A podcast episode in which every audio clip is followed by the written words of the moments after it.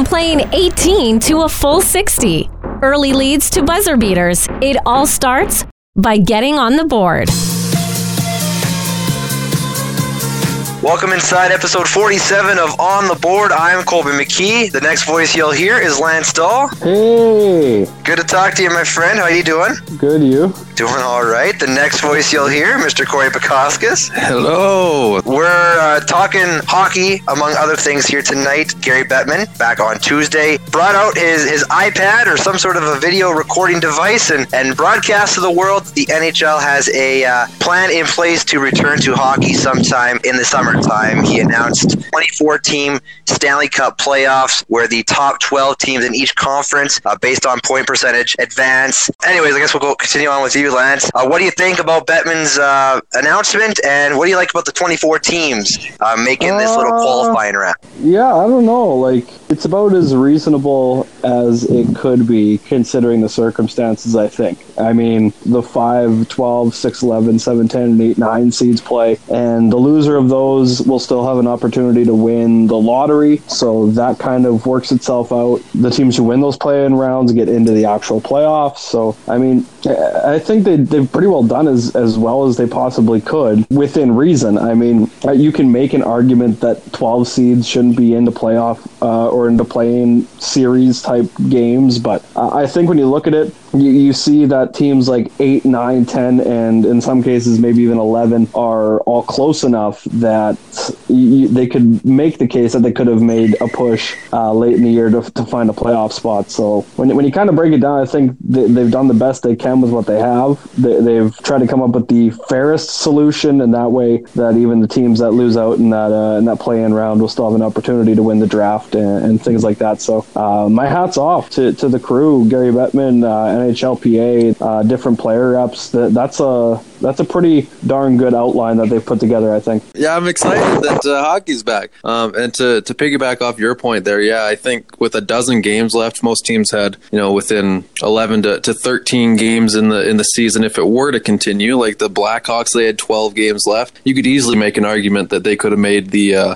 the the six points up to get them into the, the last wild card there. You know, I think this was a, a happy medium, and and the teams that were left out, I don't think are too upset. And I mean, the the higher seeds in this first play-in round, like the the Canucks and and all those teams, like the Jets, they're you know they got to play their way into the the top round. They weren't that good enough during the regular season to get that bye. What's your guys' thoughts on the uh, the two hub city scenario? One in the east, one in the west. The the list of cities that are in question, including Chicago, Columbus, Dallas, Edmonton, Vegas, Los Angeles, Minnesota, St. Paul, Pittsburgh, Toronto, and Vancouver. You guys like the idea of having two cities? There was the idea floating around about four cities potentially. And uh, if you had to kind of make a, a betting wager on which of these two cities are going to be the, the end result here for the NHL, any any specific choices? Ooh, that's a good question. That is a good question. Um, I mean, when you look at it, you, you got to think Edmonton has uh, a leg up. Uh, Vegas would have a leg up, just considering the facilities that they have, brand new rinks, a lot of space, and they have the, uh, I guess, accommodations to kind of go along with it. So, so I would probably lean like Edmonton, Vegas being the top two uh, places where where I could see uh, one conference end up in each of those cities. So that's kind of where I would lean. LA, I guess, would be another one, but I think Edmonton and Vegas would have a have an edge. Yeah, I don't know if they're going to come up north of the border. I just think the the procedures up here are a little bit more strict. Not just getting into play, but I think if anything goes wrong, you're more likely to get back into playing hockey down in the south. I heard Columbus was a yeah. We have Columbus on the list there. I think that would be a good one out east. I heard that you know there's um, hotels and and and food right next to the uh, to the arena. Um, but I think yeah, Vegas seems like the uh, the number one out here in the the west, and I think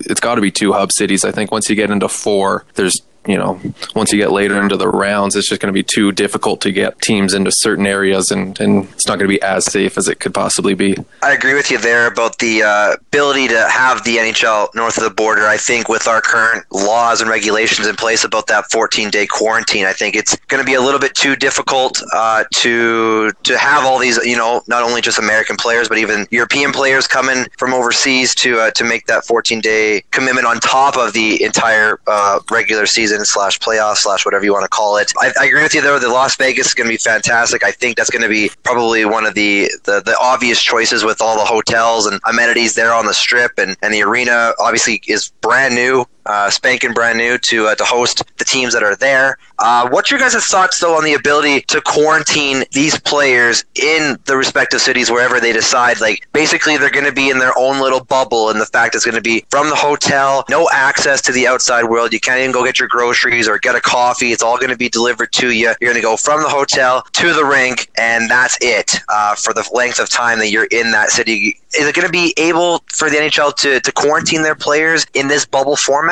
No, I don't see why not. Personally, I mean that, the, that's their job. The the player's job is to go and play, and if there's extraneous circumstances like they have to go from the hotel to the rink and people got to bring them their stuff, then I mean that's what they know they're getting into, and that's what the players' association is signed off on. So I, I don't think there's going to be any issue making that happen. I think everyone uh, is going to have a pretty solid understanding of how things are going. I mean, I would hope, and uh, when you consider 24 teams and however many they're going to be able to carry per team plus personnel. I mean, you hope that they all are smart about it, but I guess the, there's going to be a risk regardless that somebody's not going to play by the rules and, and go out, and then you could have a worst case scenario. I hope that doesn't happen, but I can see it being a legitimate concern when you have that many people on that type of a, a, a restriction, so to speak. Yeah, I think it's uh, it's kind of an extended road trip for a lot of these guys. I mean, you think when these guys go on five, six game road trips, they're not going out and buying groceries and stuff like that. They're spending everything as a team. Then you know they're they're going to the rink and getting meals there, or they're going going to restaurants and they're they're as a team, you know, they only interact with the the public, you know, outside of arenas or, or hotels or stuff like that to sign autographs. But for the most part, I think in road trips they're pretty well just a group of them. So I think it's just going to be an extended uh, a road trip, and I think you get into that mindset that you know this is this is work, this is what has to happen for for me to make money and make money for my family and, and play hockey. So I think they'll be able to buy in pretty well.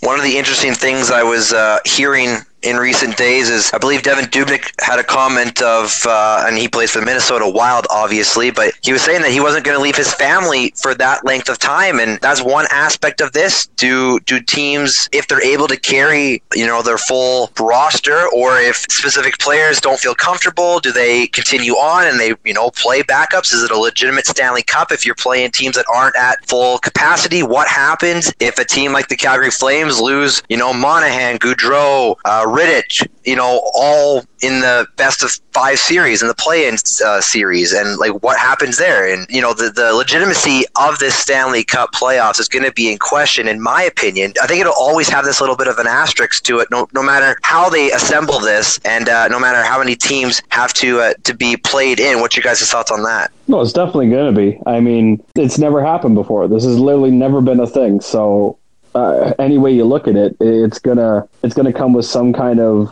connotation and mark, and people are gonna reference the the year in a certain way in relation to COVID. But I mean, when you consider all the factors, this is about the best they can do, and so uh, it, it's still to be a season. I mean, for a lot of these teams, if not all, there's really to be no excuse not to put your best foot forward when you should have most, if not everyone, healthy. So you, you kind of look at it, at it, that way. I mean, there, there's really no reason why it's not going to be legit. It's obviously not the same when you consider an 82 game season going straight into playoffs and kind of the wear and tear and the the hot and cold streaks that really can start showing up when you get into playoffs. But I mean, considering the situation that we're in, uh, everyone's still on the same playing field. So uh, I don't know that there's necessarily going to be any so-called like asterisk on it, but it's it's just going to be referenced in a different way because we're going to consider it the COVID season, right? Yeah, and I mean, I think a little bit you look back to the Raptors championship last year and there's the you know the Golden State fans are all like oh you know if we didn't have all those injuries you know you guys wouldn't have won. And it's like well you did have the injuries. You know everybody's kind of starting a,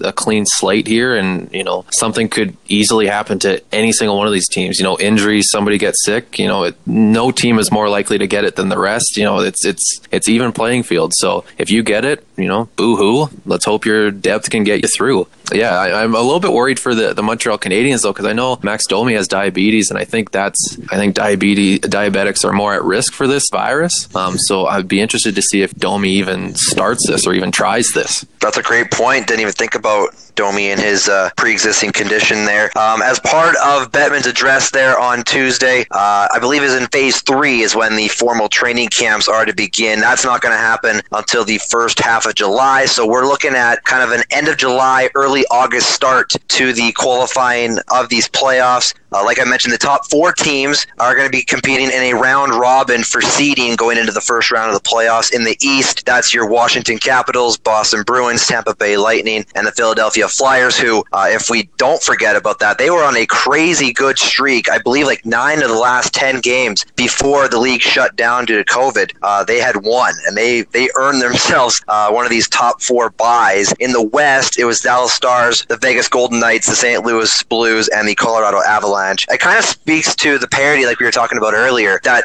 the ability to have these 24 teams in this qualifying tournament, any one of these 24, I think, could have a, a, legit shot of upsetting teams and making it even further than they can just due to the rest and the the lack of injuries and the wear and tear, like you talked about, Lance. Going into these playoffs, I think that this will be the best brand of playoff hockey we have seen in quite some time. Uh, yes and no. I mean, like, uh, I, I just, I'm going to have a hard time ever getting past just the concept that, like, what I appreciate so much about the NHL playoffs is the grind it takes to get there and then like how the adversity that you face those 82 games up kind of leads into what you do in the playoffs. Like you look at, at, the blues last year and just the the ridiculous run they go on. They catch fire and just start rolling and crushing teams and all of a sudden the snowball never quit and they made just this ridiculous run all the way through. And that's like the best part when you when you look back at playoffs each and every year. You always find these little elements like that. And i just don't know that you're going to find that in, in this type of scenario. It's going to be great because, like we've been saying, like you're going to get the best players against the best players, uh, assuming that everyone travels and, and makes the uh, the games. But there, there's just that element of going through the rigors of the season and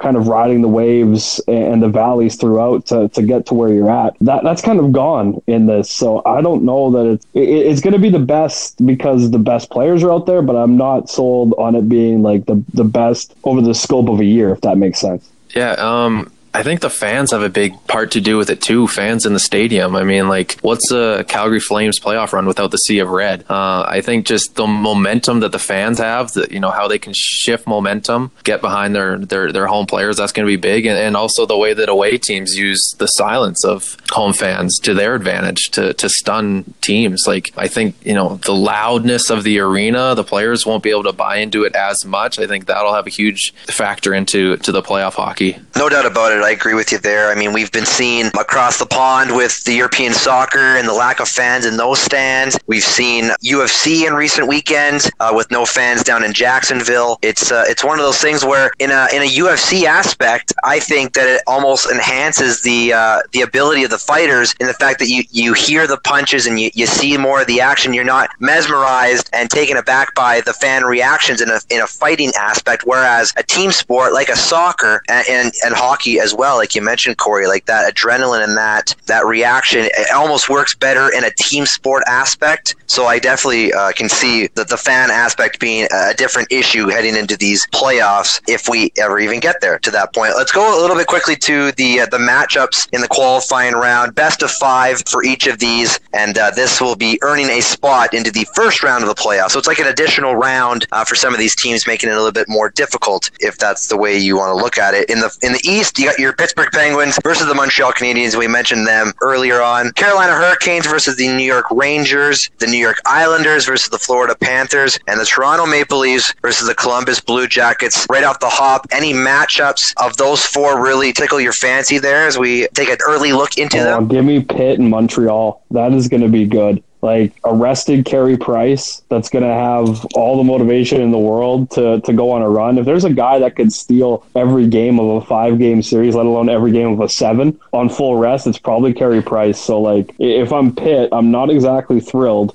that, that we draw Carey Price and, and the Montreal Canadiens in a 5-12, but uh, that, that's easily the one for me in the East that, that that's going to have the most juice. Yeah, I agree with you. That's that's going to be the, the, one. But I think just to give a different answer, I'll go with the uh, the Hurricanes and the Rangers, just because you saw the Hurricanes last year in the playoffs. You know how they kind of a bunch of nobodies, no real star talent. You know, push their way past some, some top teams and um, into the conference final there. And then I think the New York Rangers. I think they're a couple years away from being a really dominant team. They got a lot of young players. I think they could very well be looking at the Stanley Cup in, in a few years from now. So I think that'll that'll create a really good matchup. And to your point uh, with the Hurricanes, I mean, they should have their goaltenders back with mm-hmm. all of this. We talked about the injuries, and they should be able to uh, to have both their goaltenders in a very good situation health wise. Uh, for me, I like that Toronto Columbus matchup. Very interesting to see how the Maple Leafs can potentially get past their uh, playoff blunders of recent years. We talked about that with Kyle Bukauskas a few weeks back, and uh, with with Columbus and their injury situation. To to be in this spot is fantastic. It's one of John Tortorella's best coaching jobs uh, in many, many years to get this team to where they're at and to be in this points race, basically neck and neck there with Toronto. And uh, if they can obviously be healthier as well, and uh, they got their dual goaltenders in Korpisalo and uh, and Elvis, that could be a, a, very interesting matchup there in the East. Uh, in the West, you got your Edmonton Oilers, Chicago Blackhawks, Nashville versus Arizona, Vancouver, Minnesota, and the All Canadian matchup there, Calgary versus Winnipeg. I think for, for Lance and I, I think we're both going to say that Calgary Winnipeg matchup. Cory, are you on the same page there? Yeah, I'd agree with you there. I think Edmonton and Chicago might be real sneaky. The uh, McDavid Draisaitl versus the Vets, uh, Toews and Kane. That'll be interesting because Edmonton's the higher seed and they're they're I don't know. Could you even classify Chicago as an underdog given who they have as, as some uh, Stanley Cup performers? Yeah, no, I know. Like I look at it, it's like Chicago's again, just like Montreal in the East. Like they're they're an awfully tough twelve in the West. That's a lot of experience and a lot of grit that's going to come out of Chicago against the Edmonton Oilers. I mean, the Oil are no joke, but it's going to be interesting. They were a team that, I mean, almost a complete script reversal from two years ago to uh, this past, and then to this year, kind of how the ebbs and flows of their special teams have gone, uh, having one of the worst special teams in 2018-19 to having one of the best special teams groups in 1920. And so we'll see if that momentum that they've built over the, the first part of the season kind of carries through into playoffs, but playing Chicago is, is not exactly a, uh, an easy draw, I wouldn't say. But yeah, for me, Calgary Winnipeg is is the one to watch. I mean, uh, would not be ideal again giving goaltenders rest. That's kind of the biggest thing that I've keyed on in these five game matchups is just the amount of rest for quality goaltenders is not something that you want to face. And uh, no offense to David Rittich, but he's not Connor Hellebuyck. And so when you give Hellebuyck that much rest as a guy who plays a lot of games to begin with, he can easily kind of roll through series by series and, and carry the Jets pretty far. No, I, I actually agree with you there, Lance. That's a very scary matchup uh, if you are a Flames fan like myself and, and like Lance. That Vancouver Minnesota matchup with the, the young gun Canucks and uh, a young guy like Jacob Markstrom in there in net against a very experienced, and older crew there in Minnesota and potentially Devan Dubnyk if he does make the, the travel there. That's an interesting matchup and uh, one that, you know, could see the Canucks get out of this round and into the first round of the playoffs in quite some time, dating back to that first round matchup there with the Flames back in 2015. I want to say. Yeah, I think Vancouver. I was talking about the New York Rangers earlier. I think Vancouver's the West equivalent. They got those a lot of young talent, and they've been mixing in some actual semi all right good contracts for veterans. Not Loui Eriksson. you know, Tyler Myers. Tyler Myers ended up being a you know a solid signing. He's been great on the back end there. Yeah, minute like I don't know. I, like I forget Minnesota's a team sometimes. Like Parise and Suter. You'd think that I don't know. Like they just have become so irrelevant for me since they signed Suter and Parise. I was like, like, oh yeah, they're they're what? Oh, they're seventh in the conference and got bounced in the first round. Yeah, okay, move on. Yeah, that's a very Minnesota thing. That's a very Minnesota wild thing to do. I uh, I have zero faith in Minnesota. I could I could see them. I guess maybe beating Vancouver. I don't know. Uh, I I couldn't really tell you how they'll do it, but they might. Like, I, I guess it's possible. And Arizona and Nashville is maybe the most boring series on this list. That is. Or Islanders Panthers. It's No, I- between give those two. Islanders Panthers, man. At least it's like you got Barzal and you have Huberdeau and Barkov, and at least there's some semblance of players on these teams. But like like Nashville is is good, and Arizona is not, and that's the six eleven. That's that. You telling me that Ryan Johansen and Christian Dvorak isn't the matchup you want to see? Surprisingly, just not there. Taylor Hall? I'm just not. I'm not in it.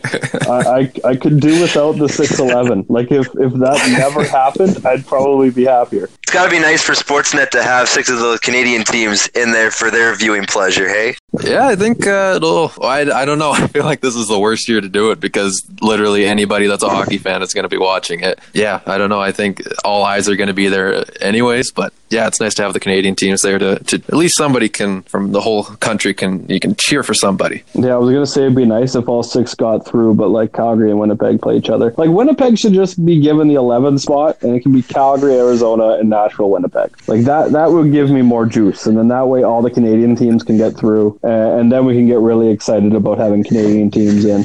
But That's a good point. That would be very cool, but uh, but it's so it goes to the point about the parity is that I mean in January, early February, when these all these teams were were scuffling and, and trying to get ahead of each other in the points race, like at one point Calgary was ahead of everybody, and then Edmonton's now a five seed, and Calgary's an eight seed, and Winnipeg's in the mix, and like the teams and the and the closeness of these points percentage is outrageous, especially in the West. Yeah, I mean, the, we've been talking about that all year. Is that that Pacific Division? It could go to anybody. You know, one or one or two of them is going to end out outside of the playoff race, but not by much. But I guess uh, this little format, you know, they all get a shot. I mean, they're they're all playing playoff hockey, even though it's not really playoff hockey, but kind of playoff hockey to try and get into the playoffs. yeah, playoffs.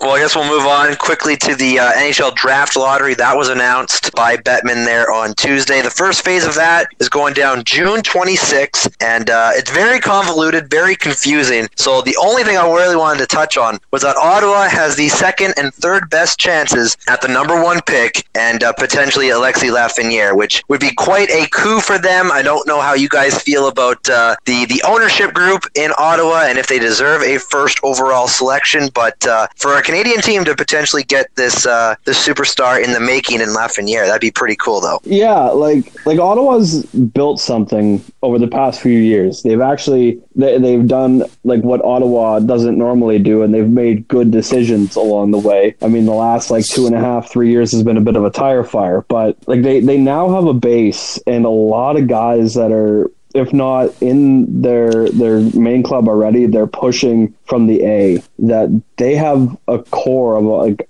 almost double digit guys that are going to be so dynamic in just a couple years. And if you add Alexis Lafreniere to that, it's like now you're just really dragging everyone along and just starting to get the wheels going. I mean, if they can, if Mads ends up going there, Mads Sogaard, and they get some goaltending from anyone uh, in Ottawa, whether that's Sogaard or, or anybody, like if they can find a goaltender, they have the pieces that you would need. I mean, they have Chabot locked up. You have Brady Tkachuk locked up. If you bring Lafreniere into that to kind of go with Drake Batherson and White and, and so many different pieces, uh, that would be a massive, massive dub for the Ottawa Senators. Could I make the point that the Ottawa Senators are the smartest NHL team of the past decade? No, I'm going to give you, or maybe not best decade, past five years. no. So, no? All right. I would. I wouldn't say so. No. I'm saying that whole debacle that happened years ago, where a couple years ago, where the whole Erik Karlsson situation, maybe, you know, it all went on Melnyk. There was nothing about Dorion. There wasn't much about Dorion, the actual GM that was making these sh- shitty moves and taking this team from this, like, a goal away from the Stanley Cup finals all the way down to a basement team. Uh, you know, I bet you Melnyk, uh, I'm not actually saying this might have happened, but maybe it might have maybe happened. He takes all the, all the heat, you know, lets Dorion focus on his job, makes the huge Erik Karlsson trade where everybody thinks they gets fleeced, but in turn they end up absolutely stealing from the San Jose Sharks. Um, and then, you know, Melnyk just takes that little bit of heat for a couple years, and now these guys are in the right direction. Because you mentioned, Lance, all like those names, like they just need a couple more pieces and a goalie, and they got a lot of goalies that could very well be that guy. Like I think, you know, I don't know, maybe it was all a show that you know they're not as dumb as they seem, and and you know they could be real contenders over the next couple years. I mean, just remember they made the Matt Duchene trade, right? Like remember they made that trade and brought him in and shipped out the first round pick. Like like they're not the brightest group of guys. And and Melnyk has a propensity to get his hands into things when he shouldn't. And he's a bit overbearing. That's why he takes a lot of the heat because a lot of the decisions end up falling on his plate where Pierre Dorion's just like, Hey man, can we do this? And he's like, yes or no. And so that's kind of why a lot of the heat falls uh, on Melnyk. But they, they have made good decisions along the way outside of the uh, Duchene trade. Uh, they've made some great acquisitions and stockpiling of picks, and they've found a way to, to rejuvenate their their minor league system uh, in a hurry with, with a plethora of guys.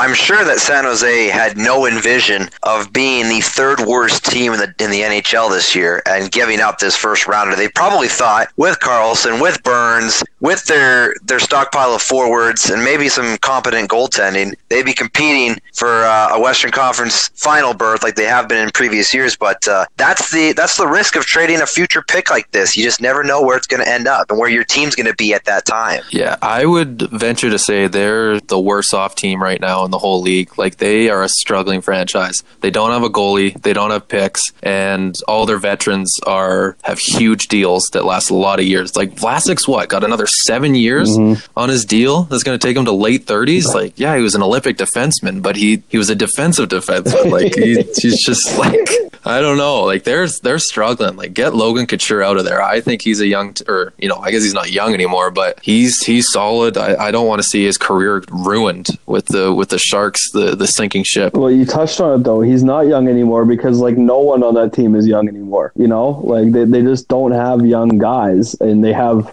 they traded for Erik Karlsson, who's a defenseman that can't skate backwards. Like that's an issue. Like you, you need defensemen that can skate backwards and forwards, and he can only do one of those. That that's not good. Brent Burns, like he's he's the guy that has value, right? I mean, he he might have been dash forty this year or something, but he's like the the one guy on the Sharks that can get you a bunch of stuff, whether it's guys that can fill in your bottom six uh, until you start retooling or rebuilding, whatever you want to call it. But like he's the trigger guy. If they move him to get some actual pieces that aren't 30 plus and, and, can play. Like that's that's kind of what the step needs to be, and then they can just ride Aaron Dell for ten years if they need to until until they're ready to go. Do you realize what you just said? Yeah. You just said ride Aaron Dell for 10 years? well, I mean, and you think things are going to be okay? Well, I mean, well, however long it takes. I mean, Ottawa hasn't had a goalie in a while, so like it feels like 10, could be 10. You just never know. You have Aaron Dell. He's weird. That's true. That's true. Holy. Okay, I'll, I will preface. He's a guy, isn't he? I'll kind of retract that. Guys. If if you're riding Aaron Dell for ten years, you're going to need to trade whoever you got for Brent Burns in order to to really be a, a team again. Or you can draft like the Ottawa Senators have with Mads Sogaard and a bunch of other big, tall European goalies. an option. Is there? I guess we'll move on to the WHL portion. We did our big draft uh, starters episode last week, but Cory says he has some Tigers trivia for us tonight. Is that right, Cory? Yeah, yeah. Not much uh, happening in the WHL world right now. We're still just kind of waiting on the NHL and kind of waiting out the summer. But uh, thought I'd thought I'd give us our Tigers some love and, and throw some trivia guys' way. Oh, okay. I'm not really good at trivia, so this should yeah. be fun. All right. So um, I will ask a question. I will list ten players, oh, one you know, one by one, and you just got to say yes or no. And uh, you guys are going to be playing between each other, and whoever gets the uh, the most right answers, I guess, wins the trivia. All right, gentlemen. The question is: Did this player get a hundred regular season points in a Tiger uniform? Okay. okay. All right. All right. Okay. So we're gonna start. Okay. We're gonna, we're gonna start off. Okay. Start off pretty easy. Tigers all right. I think easy. points in a Tigers uniform. Okay. Yes. Derek Dorsett. No. 100 points or no? No. Let's go no. Yes, he did. Colby is up one nothing. He had 128 regular season points. Oh, Wait, is that like we will move on. Season or his career? His career. Oh well, okay, obviously he. Okay, never mind. Sorry, I understood wrong. Sorry. So, okay. All I go right. down All right. 0-1. That's okay. I'm an idiot. For All not right, all understanding right, you work back. Sorry, this isn't this isn't the career. I should have prefaced. Uh, only a couple guys that have gotten 100 regular season points. I should also preface this is this is only in this century. This is since the 99 or 2000 and up. All right, Okay, Okay. we will go good. with Ty Stanton second. I gotta go first again. captain. I got the first one wrong. you, Colby. Do you want me to go? Colby, Yeah, we'll switch back and forth. Ty Stanton, Colby. My initial reaction is no. Okay. Yeah, that's my initial no. reaction too. Is no. 103 Oh, points for. Ty Stanton in a Tiger. Oh, All right, all right. We go down. Still one nothing Colby here. Third one is Zach Fischer, Tiger that got traded to the Spokane Chiefs in his 20 year old year. Did he get 100 regular season points in a Tiger uniform? I should say. Um, um, just because you're a trickster, I'm gonna think that this is a trick question, and it's actually no. He did not. I think when I was doing research for our uh, one of our Tigers drafts, or maybe it was for this the, this recent one we did. I believe he had the one really good year. He had like 65 points in 60 some games, but other than that, he had a whole bunch of nothing. So I'm going to go no. You are both correct. 87 points for Zach Nice. Fischer in the orange and black. We move to defenseman Matthew Conan. And this is on me, right? absolutely. We'll go Colby first here. Uh, I'm going to say yes. Go I don't know how he would have had time to get 100 points. Like he played so many games though. The guy played like over 300 games in the dub, but he had so Mm-hmm. many pims. He was in the box so much. Like, how would he have had time to get 100 points? Oh, I I think it's close whether he did or didn't, but purely based off of the number of games he played, I'm going to say yes, he got over 100. So both say yes, and both are correct with 107 points. Matthew Conan going out there. Oh, nice close Yeah. one. All right. Yeah, these are all within like 30 or 40 of 100 points. it's not the gr- easiest. All right. You guys are doing great. You guys got a lot of right answers so far. We go to current player, Brett Kemp. Does he have 100 points with the Tigers yet? Whew. Uh, he's played a season and a half. Lit it up this year. Yeah, I don't think he. Oh man, he didn't exactly have the best ah. half last like in the prior season. When you after that trade, he had a great first year. I'm gonna say no. I don't think he's there. I think he's close, but not yet.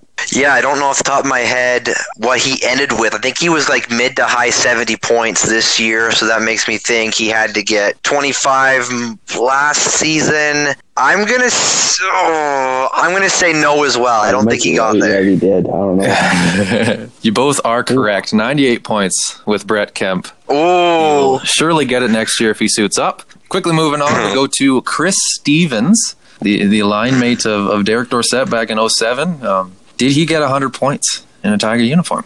oh, this one really gonna have to rack my brain here. Um, Fans- mhm. I know he played. He played first line minutes. Mhm. Um, did he ever get over 100 points together? I'm gonna say. I'm gonna say yes, he did. Yeah, I think so too. I, I'm pretty sure he had a couple bigger seasons, so I think he did.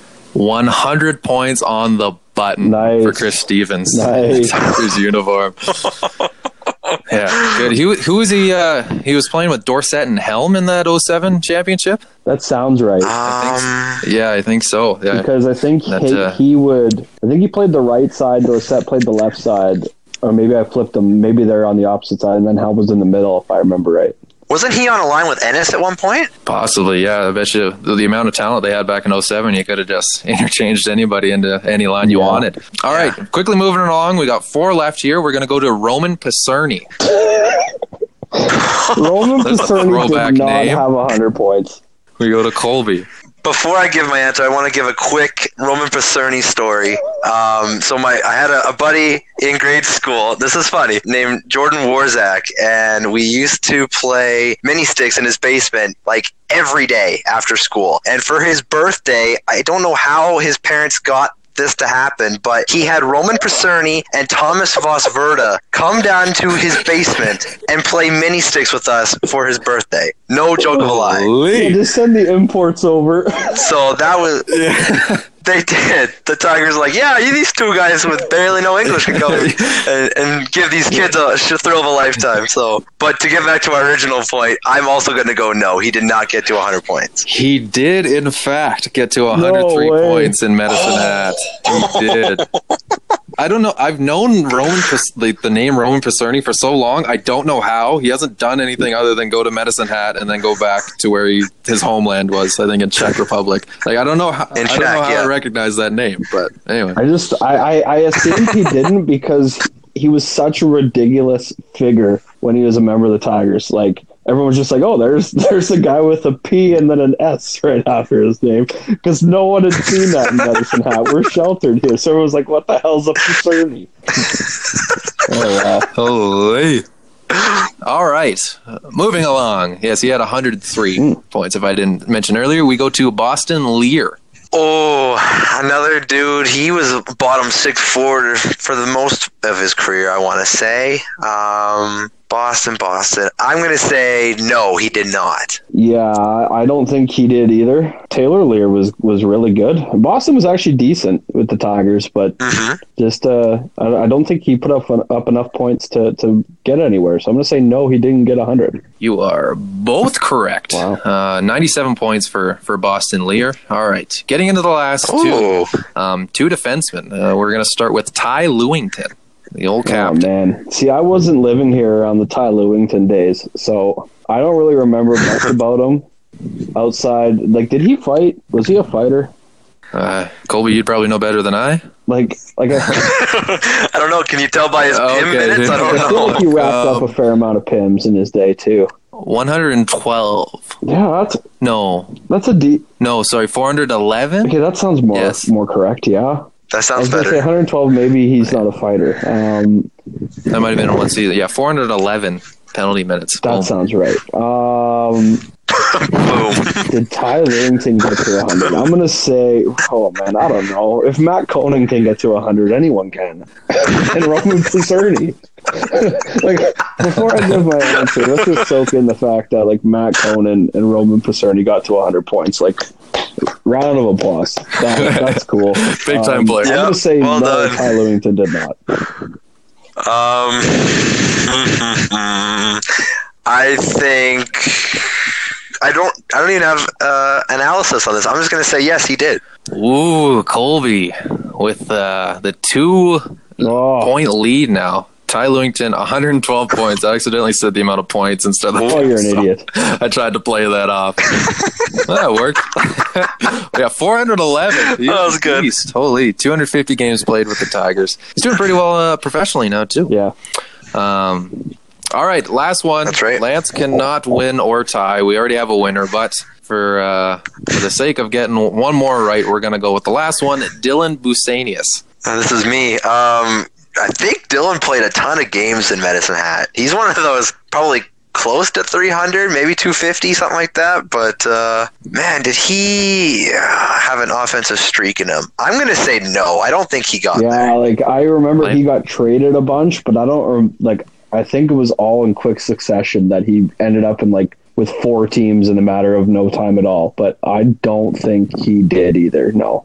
113 points in the WHL, but only 68 with the that Tigers. he sounds did right. not get 100 with the Tigers. Hey! Thought I'd fool you guys because he got he got to 100 into the WHL. But anyway, that's it. Colby is the, the winner of this round. Um, what do you guys think of that? That was a ton of fun. I enjoyed that. Not just because I won, but I'm glad I got to tell my Roman Psurny story. That was great. I can't great. believe they sent Roman Psurny and Thomas Vosvrda. like, like the two guys that aren't from here, that aren't really established in North American culture, they're like, yeah, go into some kid's basement and play mini sticks with us. Like, how did that conversation come about? Holy. I don't know, but I remember we were super happy just to have anybody from the Tigers there. So it made our days. Yeah. But uh, great job, Cory. That was fantastic little piece of trivia. Hope you had fun uh, following along there. We'll wrap things up with uh, a quick mention of the European soccer because we talk soccer all the time, and um, we'll we'll talk about Alphonso Davies because this kid is uh, is fantastic, and he's making the move out to uh, Bayern Munich in the Bundesliga. He's 19 years old. They've been back in action for just about two weeks now with uh, everything during the pandemic, and he's making some highlights. Did you guys see that defensive effort he made coming back? I- They clocked it over 35 kilometers an hour as he stole the ball away from a uh, Borussia Dortmund forward. Yeah, he it was is- pretty crazy. He's so good, man.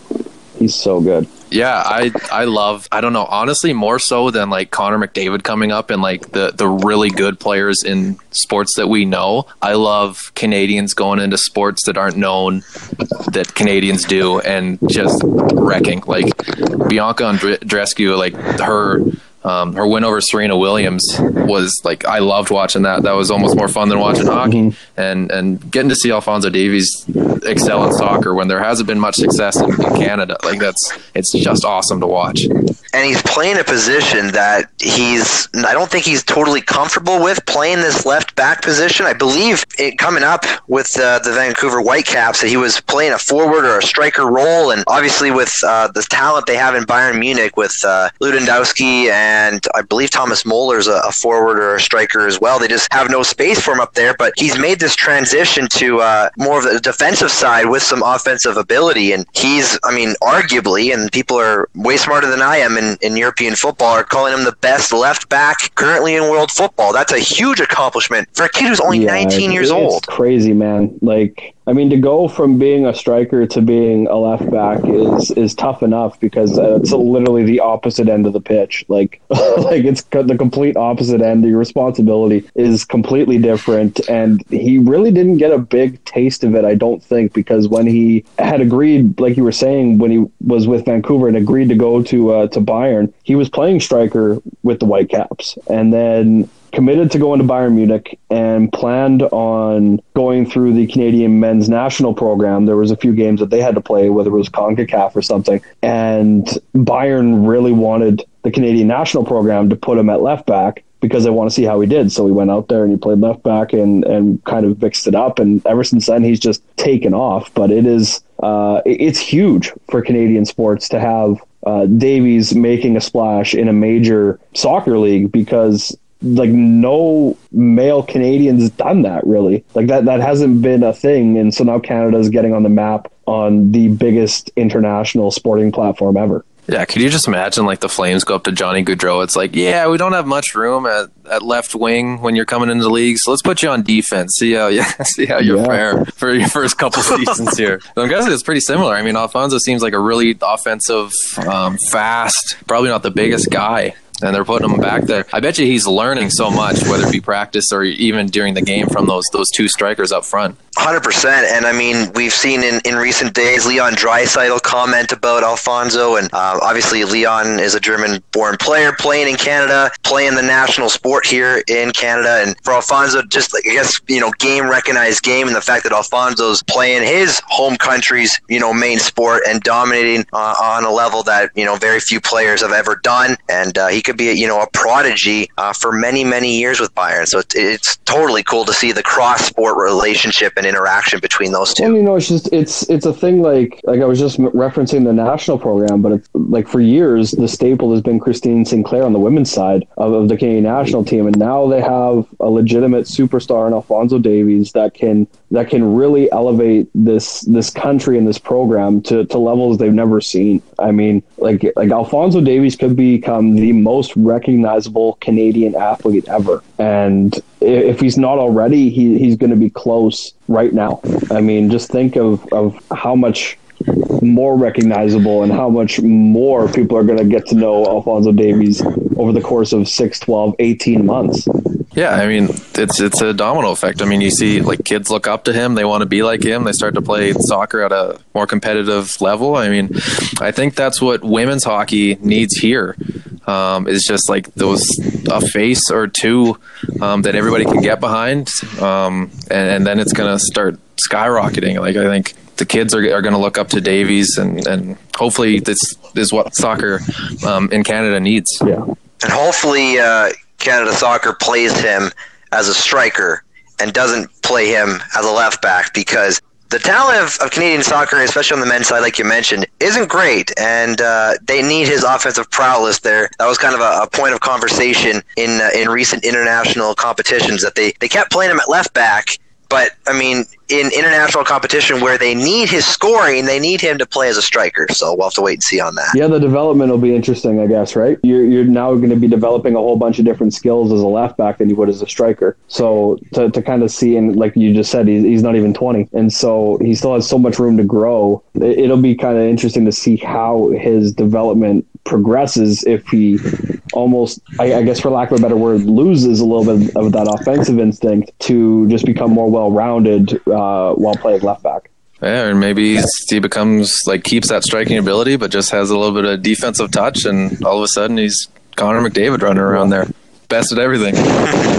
Very true. Uh, that's going to wrap things up tonight. Any other final talking points, gentlemen? Uh, yeah, um, June. Jack Eichel needs to Jack Eichel needs to man up and make the playoffs.